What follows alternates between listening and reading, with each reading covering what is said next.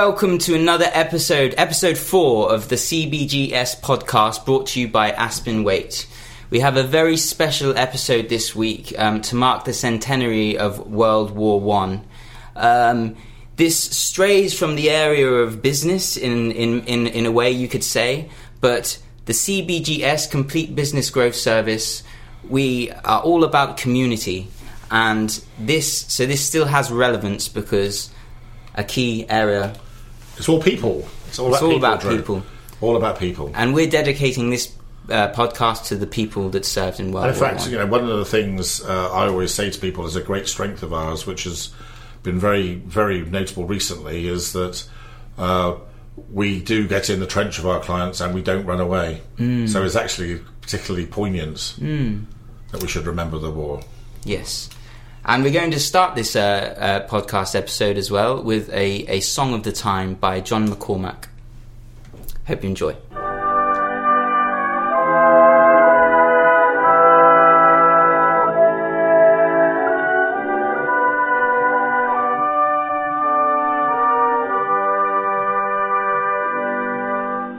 Dusk and the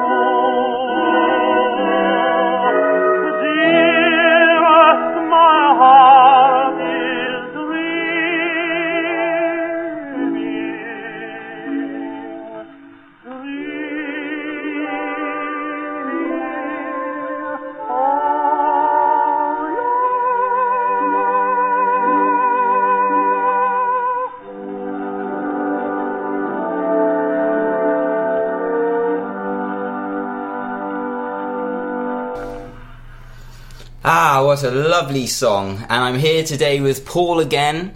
And um, Paul, how are you? Uh, how, how are you this week? How's it been?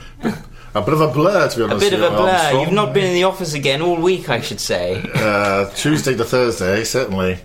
Um, just like to say about that song, we we played it in the office on um, on Monday, which is the only day I've been in the office Yes. actually, and um, it's just amazing. Was such a, a, a different period; it could almost be a different planet. And uh, but it, the song is actually amazingly evocative and makes you sort of think, doesn't it? Do you think? Yes, in, yes. a, in a very different way to um, to a song of today. But um, yeah, so this week um, has been uh, quite a fun week for me. Uh, Paulie's got to play a bit. So uh, uh, Tuesday night uh, we hosted um, Cardiff Blues against Uruguay, a rugby match at Cardiff Arms Park. Uh, Uruguay have qualified for the Rugby World Cup next year. Um, uh, I was a bit disappointed in them, to be honest. I was expecting, I expected them to win because Cardiff Blues played their second team, but uh, Cardiff were comfortably the better side and ran out 45-21 winners. Listeners, very very entertaining match. Um, still complaining to, to, to Darren Talbot, the man of steel, for his incredibly poor humour, uh, gutter humour from the man of steel throughout the match, uh, and also. Um, uh, we, I think probably because me alone with my perspiration was making it impossible to look out the window, so it was the weather wasn't too good. Um, anyway, and then um, the next day uh, we, we went to uh, Chepstow races. Uh, second second time we've been to Chepstow races properly supporting Velindre uh, charity, which is a South Wales charity supporting uh, cancer victims. Uh, there was quite a poignant talk with a guy there with testicular cancer, uh, which probably you know, was, was, was actually you know, almost too too much, you know, too close to home, etc. sort of thing. But uh, um, and you'd be very pleased to know, Armstrong, that I bought something in the auction. Oh, Yes, I bought a, a signed print of the British Lions 2016 tour team, Ah, which nice. I donated to the Cardiff office for them to put in our office in Cardiff, Excellent. which I thought was jolly good of me. Um, and other than that, sort of running around all over the place, uh, saw my chum Gary White, who we were talking about later, with Ah, his yes. his own experiences of the war. So um, yes, I think that's about about it for for our week. For our Ah, chat. I see. And Paul is a, an avid history enthusiast and is going to share some information about the war today. Um, we're going to have a little talk to honour honour those fallen and honour honour the people of Great Britain and and the re- and the rest of the world who fought in the war. Indeed. Um, so, so leading up to that time, can you tell us a little bit about uh, what what the world situation looked like? Yeah, it's quite extraordinary, really. Um, history is a subject uh, that is uh, quite poorly taught in schools today, as geography seems to be as well. Uh, uh, I was quite fortunate with my generation and the ones before us that uh, history was uh, quite a big subject, really. Uh, and because of my mum in particular, uh, I was subject to history from the age of five. Um, and of course, you know, one thing that's quite scary, really, looking back on it, is you know I was born only 15 years after the end of the Second World War, so um, you know probably people people who were say 18 at the end of the First World War uh, would have been would have been only 60 when I was born, which is quite a an amazing because now you, you look at the the videos and films of uh, of that period. And it's it's just so they're just so far the way that people talk and they dress and everything. Uh, so um, anyway, the world was very, very different. You know, we, we, we tend to look at the world today and assume that's what it was like then. And of course, uh, I suppose the thing that would stand out in in the period leading up to the Great War would be um, the various empires that were in control all over the place. So, just very quickly, um, we had the Ottoman Ottoman Empire, which effectively the Turks, if you like um, had quite a vast empire that was in, has been in decline for quite some time. It sort of peaked uh, around sort of 1500, 1600, uh, where they were in control of the Mediterranean. Uh, and, and effectively, as I say, uh, but they were still, you know, quite a, a, a big deal. So probably controlling 200 million people, sort of thing, you know, at, at the time. Um, then, of course, we had the British Empire, which was um, the single biggest empire the world had ever seen before and since. Uh, very interestingly, uh, the British Empire represented 23% of the world's population Twenty three in 1913 and 24% of the land area of the world. When you consider what, what that would have been if um, the Americans hadn't treacherously fought against us in 1776, then. So, uh, and of course, in those days, um, places like Canada and Australia and New Zealand and South Africa were not countries, they were dominions. Dominions. Yeah, and, and, and, and and something actually I didn't know. Uh, I probably did once, but you know, too much alcohol. Um, for instance, uh, Newfoundland was a separate dominion to Canada. Mm. It was only apparently sort of much later on that they they got together.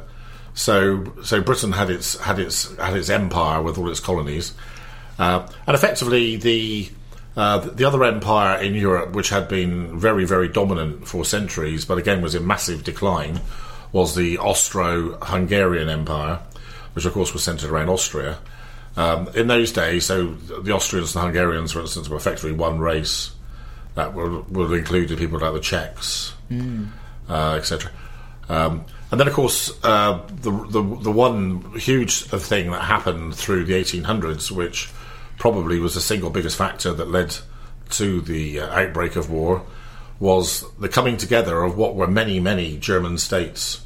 So I think um, there were 34 or something, 34 separate uh, provinces in effect, such as Bavaria, Saxony, and so on and so forth. Um, now, of course, if we go back to um, so some of you for a free history thing, when you do your pub quiz tonight, you can thank me. so if we go back to 1815 and the Battle of Waterloo, uh, of course, Napoleon uh, we kicked his ass, but at the end, and it was a hard fought victory, it has to be said. So Wellington is uh, take, takes all the glory for that victory, but actually, um, probably without the intervention of Marshal Blucher from Prussia, uh, we almost certainly would would not have won. So the Prussians came into the battle uh, in the dusk, uh, and um, together uh, with with us Brits, we we we saw off the, the French, and um, and I think it's true to say that throughout um, the history before that, and indeed up to probably the war itself, that Britain and Germany, or Britain and the German states, had never. Uh, had never been anything other than on the same side. I, I was going to say that where we see now as such a, a huge conflict past World War One with Germany, World War One and World War Two. Before that, not much. No, no, before that, they were our, our allies, um, and, and that's one of the one of the things that's very strange and indeed interesting about the First World War. The First World War is is is, is, is, you, could, you could words like intrigue would come to mind, intrigue, uh, plotting, uh, people. Uh, you know, aiming to, to, to, to kick off the top dog off the top seat, you know. So effectively, you know, if, at that time, um, Britain had the biggest navy in the world with over 300 ships.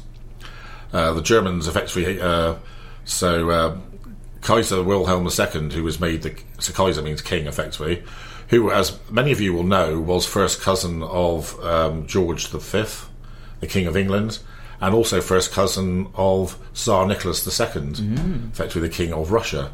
They were all cousins, first cousins.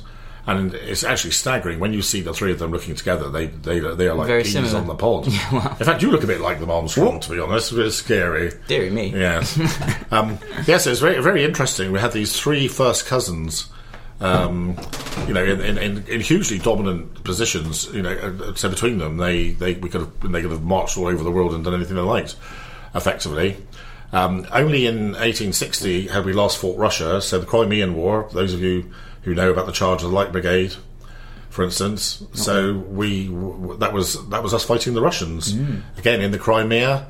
Uh, one of the things that's very interesting about the world today is um, if you if you go back into history, uh, the, the the parts of the world that have caused problems um, for over hundreds of years, Afghanistan, the Balkans, uh, Crimea, and and and they are very real threats again and, and issues today. So it's it's it's amazing, you know. Very clever lyric by ABBA. The history book on the shelf is always repeating itself. I think that's a, an incredibly brilliant lyric, actually, and uh, very true. So effectively, um, what what happened is is Germany became a country uh, for the very first time in January 1871 uh, under a guy called Bismarck that many would have heard of. There's a famous ship that was called the Bismarck, for instance, in the Second World War. He was a great um, nationalist uh, and, and wanted Germany to be the, the dominant power in the world, really. Obviously, everyone hugely envied our empire. Uh, we had colonies literally all over the world. And quite an interesting fact, Armstrong. Did you know that people from five different continents fought for us in Five the First different World War? continents. So that's, that's quite an amazing statistic. Uh, something, something like 25 million troops from the British Empire were engaged in the First World War. Wow. A huge number. We were vast and far-reaching. yes, you are funny, Armstrong. Fast, unlike your brain. So, lead, le- the, s- leading into the war, the Ge- Germany were trying to compete with our empire, Correct. and um, this this what what was this what was the trigger that sparked the World War? Oh, that's very good. Uh, great yes, war. uh, uh, well put actually. So, um, what was very interesting, as I say, so effectively um, there was a very a very big war in 1870, which was called the Franco-Prussian War, uh, where basically the Prussians humiliated the French, to be honest, you, beat them very easily, uh, and that set the scene, obviously, for the French and the Germans not getting on. Uh, it's rather rather a shame that doesn't still continue today. It has to be said, but as uh, not take my political agenda in today's arena too much. Uh, Macron, who should be ashamed. Oh, sorry, I didn't say that, Armstrong. Paul. Well, no, it's- just just on the better topic, uh, there's a huge amount of controversy in uh, in, in in France because uh, there, there's a guy called Marshal Pétain um, who was a great war hero in the First World War, um, and in fact he was generally regarded as being hugely instrumental in the Allied victory at Verdun in 1916, which was one of the probably the four biggest battles of the war. Uh, and of course, he went on to become the leader of the Vichy collaborative government and was responsible for sending many tens of thousands of Jews to their deaths in the concentration camp. And yesterday, Macron said publicly that the French were, would honour him as a war hero, which has not gone down very well, certainly with the Jewish community, as you might expect. I can imagine. Yes.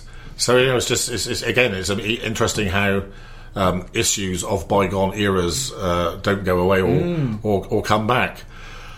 So um, the political landscape was very very different. So if we got to 1870, we would have had the Germans and the Britons basically being on the same side.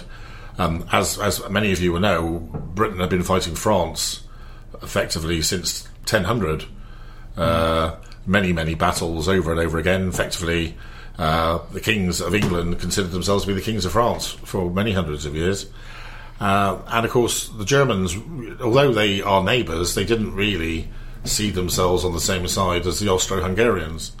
But all that changed under Bismarck's direction, and the Germans very aggressively allied themselves with the Austro Hungarians.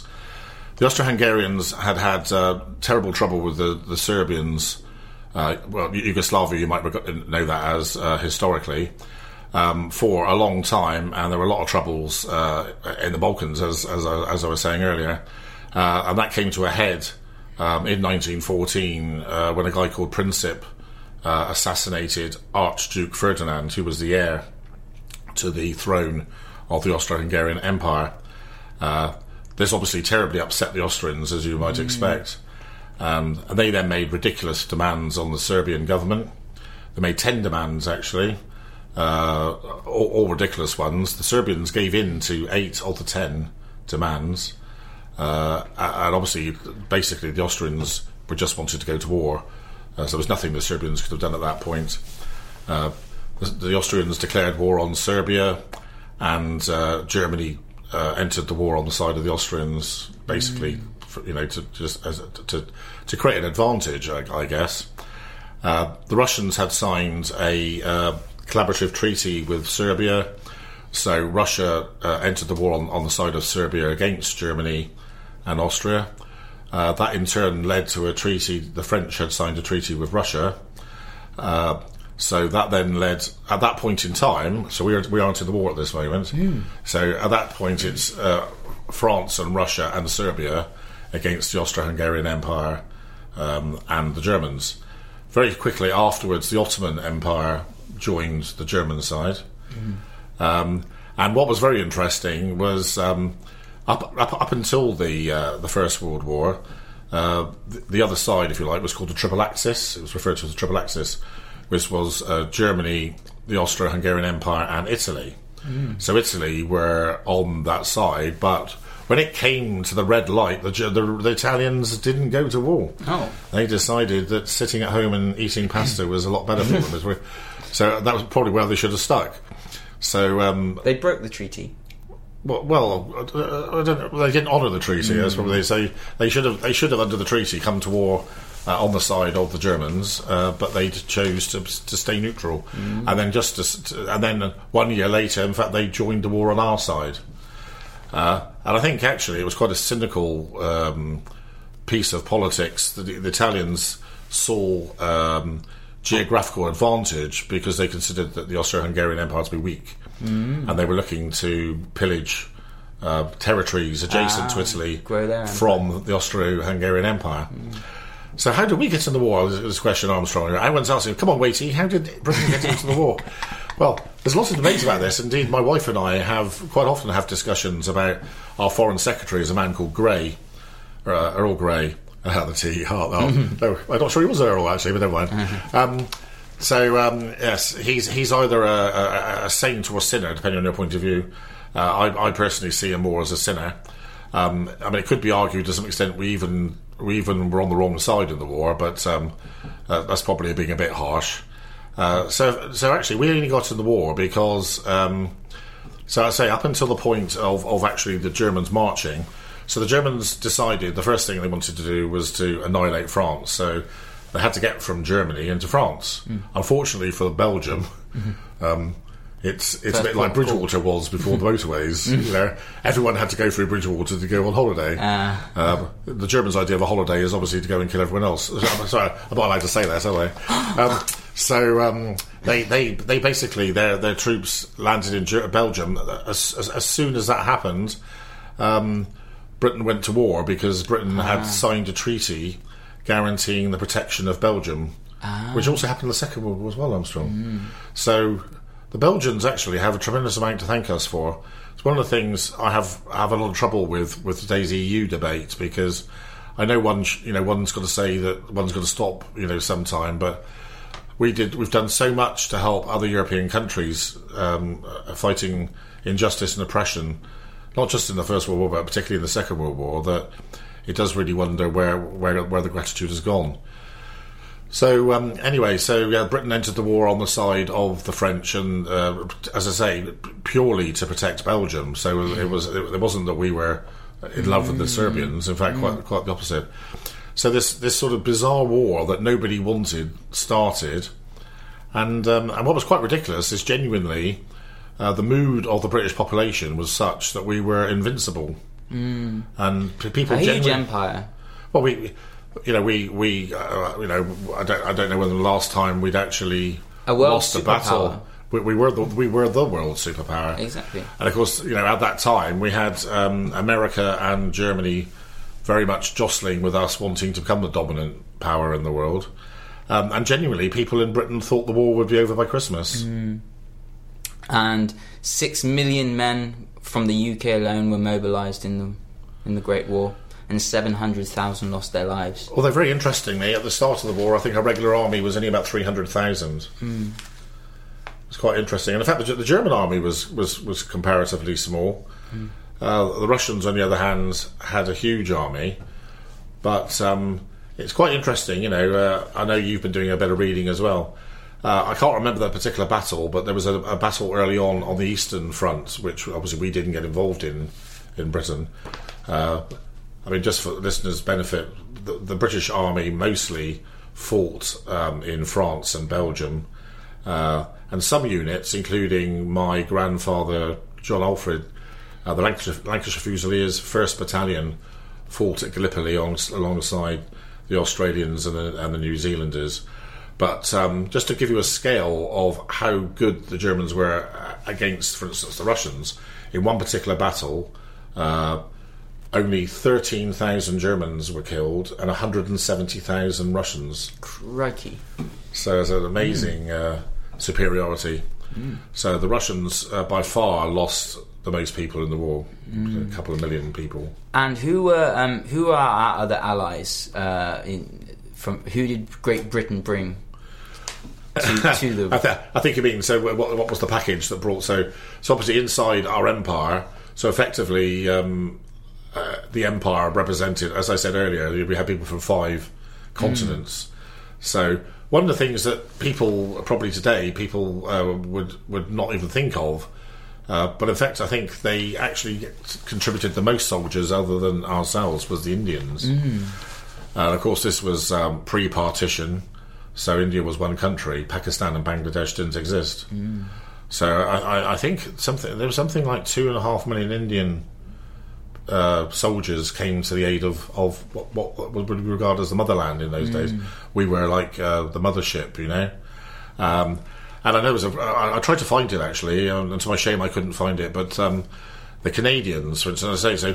So Canada, Australia, New Zealand, and and South Africa were dominions, and uh, the, the the leader of the Canadian government said something like. Uh, where the mother, mother, where the motherland calls, the son will go to the mother's apron, or something like that. And so, with with no thought, uh, no hesitation, the, the the children of the empire basically heeded Came the call of the mother and came to us. Wow. Um, and um, one of the things uh, one of the things I learned yesterday was uh, the Australians, for instance, had the highest attrition rate of all all nations in the war. Sixty five percent of all Australians that participated died. Sixty percent. Sixty five percent. Sixty-five percent. And of course, we had the um, the very unfortunate episode in, in, in the Dardanelles in Gallipoli, where Churchill lost his initial reputation, uh, where you know audacious manoeuvre unfortunately backfired, and a very significant number of Australians and New Zealanders were, were killed. Uh, what's quite interesting, actually, is is in the trenches. Um, most of the time, life was very monotonous. In fact, people suffered from boredom immensely because there was nothing to do and only one in ten British soldiers who were actually serving in the trenches actually died. Mm. So it, it's a lot. This is kind of a safe place for for Well- us, as it, as it could, as much as it could be in the war. Yeah, they're very strange, uh, and I think one of the things that I love about the British is is, is our resilience and our rather strange humour, in especially in the face of, of, of adversity. Uh, and if you read some of the jokes at the time, you know they're. Uh, they're, they're, they're very much, uh, you know, no one other than the Brits could, could possibly think it, you know, think it was funny. But um, you know, we're we're very good in adverse situations. I think uh, one of the things that the, the, the Brits do very well is they respond well to leadership. Unfortunately, I think one of the problems that for me would have made it difficult for me serving in the First World War is is is the, the quality of the generals, which which I think was very questionable. Uh, I would, I think it, it takes a very brave man to run into a hail of uh, machine fire, knowing that uh, almost certainly you're going to die, and the whole mission in itself is probably pretty pointless. And um, I did look at a fact from, from World War One about the generals, and they were actually banned from going over the top of the trenches because of because they Well, they would, wouldn't they? Because Yeah. I mean, so you don't want, um, you know, you wouldn't, so called, you wouldn't want your key people to be Mm. exposing themselves to such danger. So, um, yeah, I mean, it was, it was really, uh, I think the thing that marks the First World War was that it was totally pointless. It was a war that that started um, expediently. I think you know the the Austrians seized on the opportunity. They didn't probably they never thought that it would lead to what it did. And once it started, it was impossible to to finish. And um, really, against all the odds, because if you if you actually look at the statistics, uh, our side had comfortably more men fighting than the other side did and and it went to the wire as you as you know Armstrong. So right right up until the last minute, you know, in the summer of 1918, the Germans did a final offensive which got quite close to victory. Um, and it was only really at the end that, that we in particular had a succession of victories. Uh, and and finally, uh, on the 11th of November at 11 o'clock on 1918, the war ended. eleven o'clock, and it, and they kept firing right up until that number. Yeah, that's, that's the hour after 10, Drew. Yes, Yeah. yes, eleven o'clock. You might have been taught that by your mother at some stage. I hope. Yes, yes. It's very sad that. Um, it's very interesting on Antiques Roadshow last week. That's how sad I am, listeners.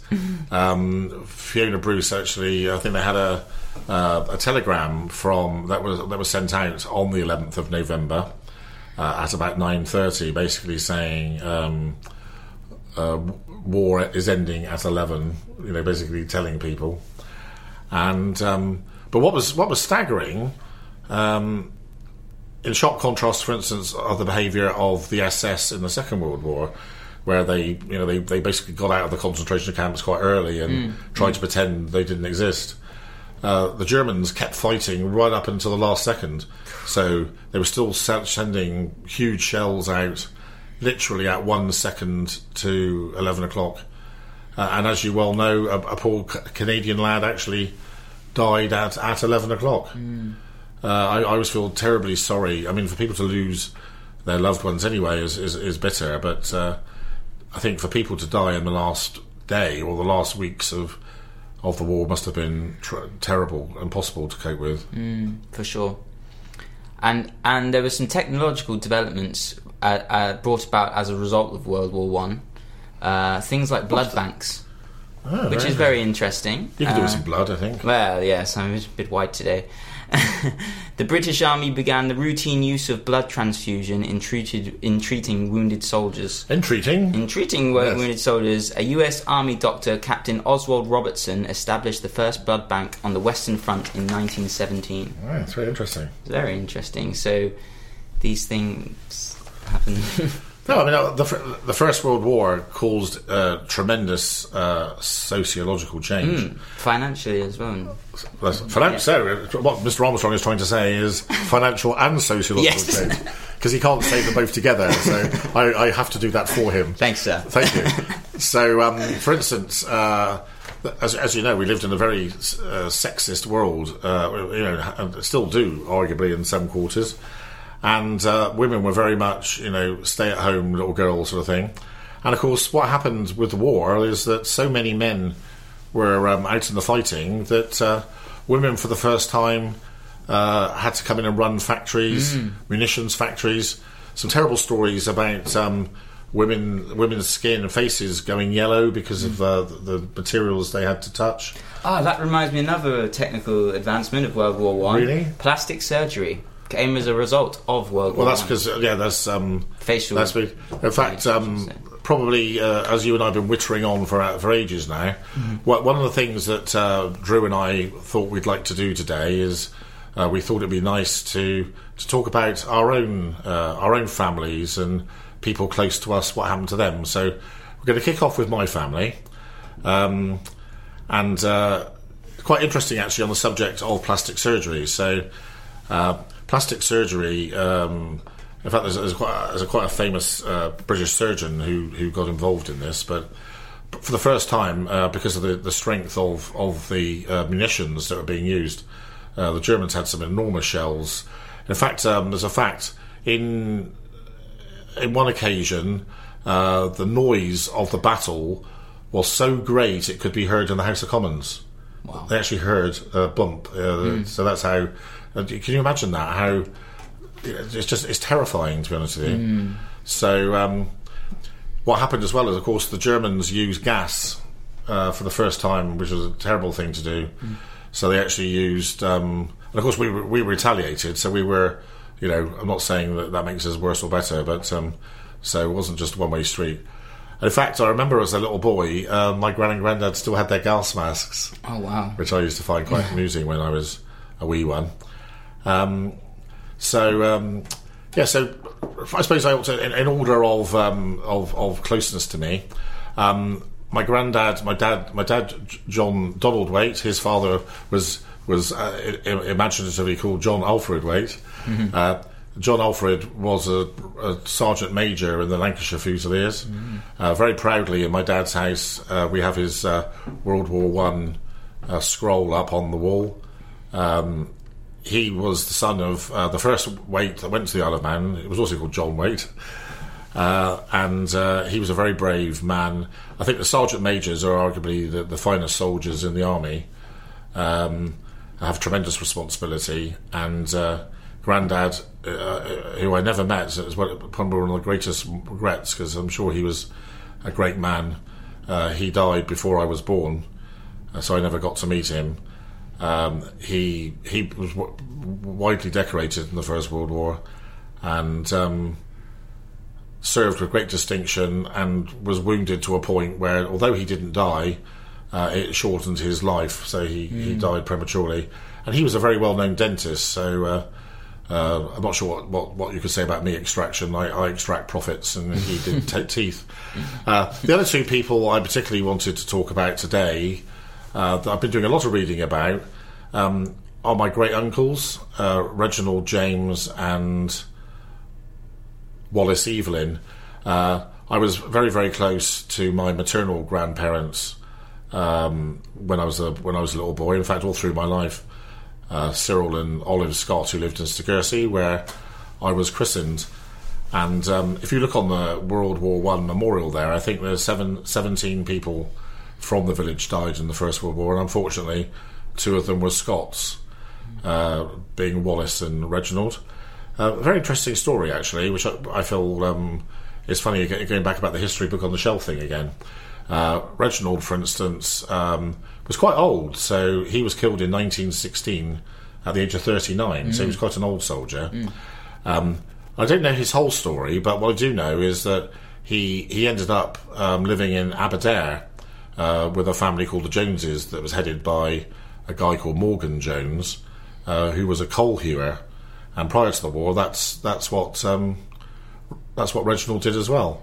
And um, Reginald married uh, uh, Morgan's daughter, a lady called Rose Ann, and um, and so to some extent it's interesting because um, so South Wales is obviously a big part of my life, um, and it's it's, it's obviously a, a sort of a, a, a voyage or a journey that uh, a very close ancestor of mine also took part in. And unfortunately, um, despite showing imag- amazing bravery, uh, taking charge of uh, his section of guns, um, he was he was gassed by the Germans.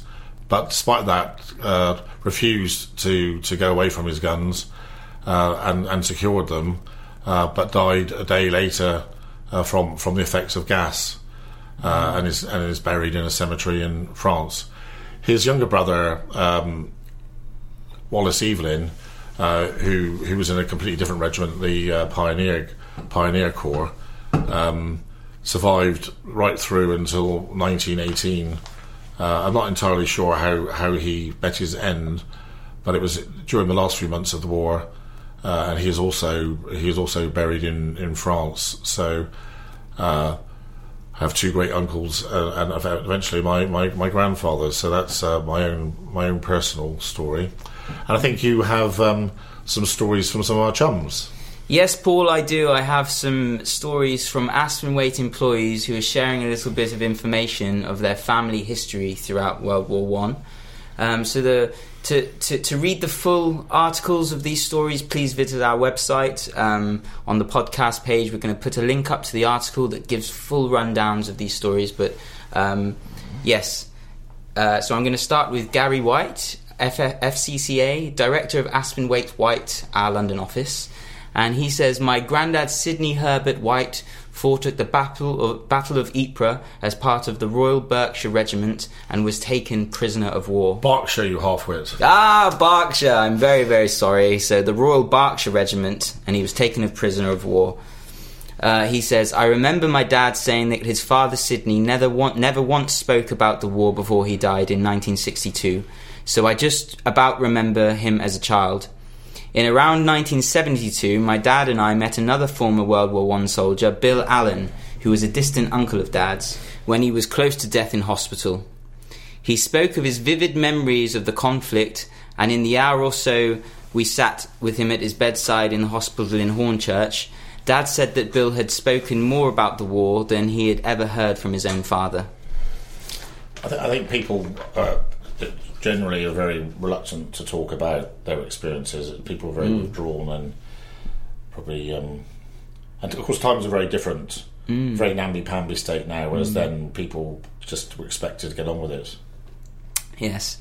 And Tony Doyle from our Wellington office, he's shared a story which is I particularly like. Um, I have no personal story regarding World War One, but my wife Dee recalls the story of her grandfather who served at um, Gallipoli in the infantry. When the war ended, it was normal to shoot the regiment's horses, but her grandfather and many of his friends would not do it. So they decided to walk home to the UK through Europe. It was early 1920 that they arrived back in England with their beloved horses some 15 months after the war had ended.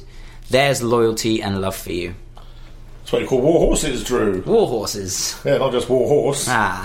Great film, by the way. Great book. And um, uh, another one I'm going to share is Mark Carey, Business Development Manager of Aspen Waite. Great chap. Um, and he says, For some reason, my great grandfather joined the army in 1898 under a false name, taking the surname of a neighbour to gain entry. He joined the Royal Engineers as a foreman of works, but by April 1918 he was promoted to quartermaster sergeant. When World War I broke out, he was shipped over to France. Arriving in Ypres on the 27th of August 1915, he spent the next five years there. His first placement was part of the British Expedition Forces, BEF, joining the HQ 10 Corps. In 1916, the BEF had moved from the Picardy region of France, and the year was dominated by the Battle of Somme. Allied forces attempted to break through the German lines along the 25 mile front north and south of the River Somme in northern France. On the first day on the Somme, the BEF suffered 59,000 casualties. He received three medals during the war the, Victor, the Victory Medal, uh, acting in the theatre of war, the British Medal campaigning uh, for the campaign abroad, and the 15 Star Medal for his involvement in the France campaign. Very good, Drew. Uh, I should, um, out of honour to um, to Reginald, I should point out that Reginald was awarded the uh, Distinguished Conduct Medal for his bravery um, in standing by the guns despite being gassed, uh, which is ranks only second to the Victoria Cross. Um, So we're particularly proud of him. Uh, last but not least, uh, Laura Evans, our national HR manager, who I'd like to congratulate for passing all of her exams, like the very splendid woman she is. Um, she's, she, she shares a story with us. Uh, my great granddad signed up illegally. That's illegally, by the way. When he was 14, with his twin brother, and they stayed in the army for just under 30 years.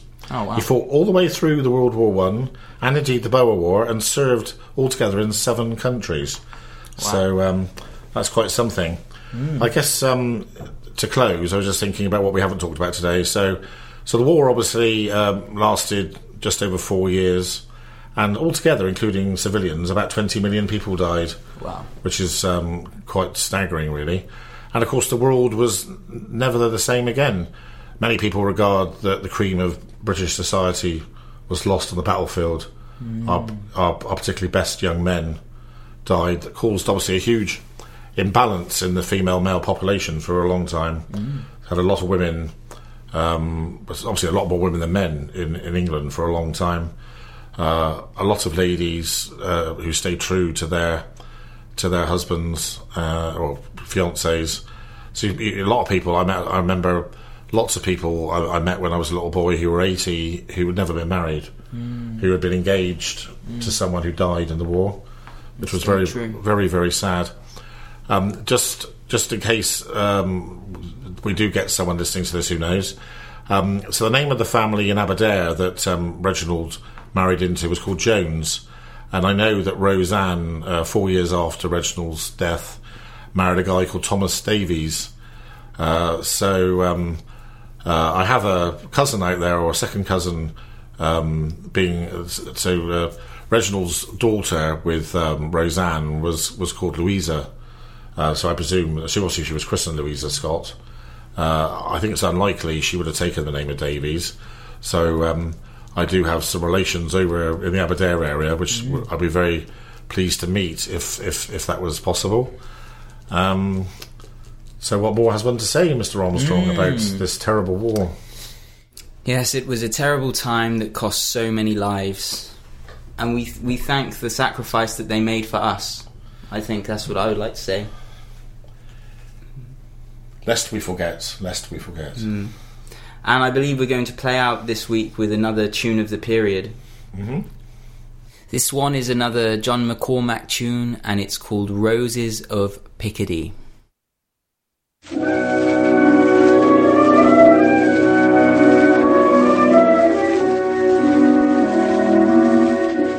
She is watching by the poplars, Colinette with the sea blue eyes. She is watching and longing and waiting where the long white roadway lies. And the song starts in the silence and in the boughs above. She listens and starts and trembles. Is the forest little song of love?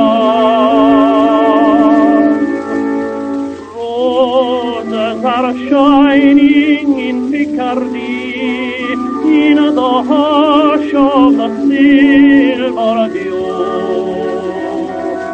Roses are flowering in Picardy, but there's never a rose like you.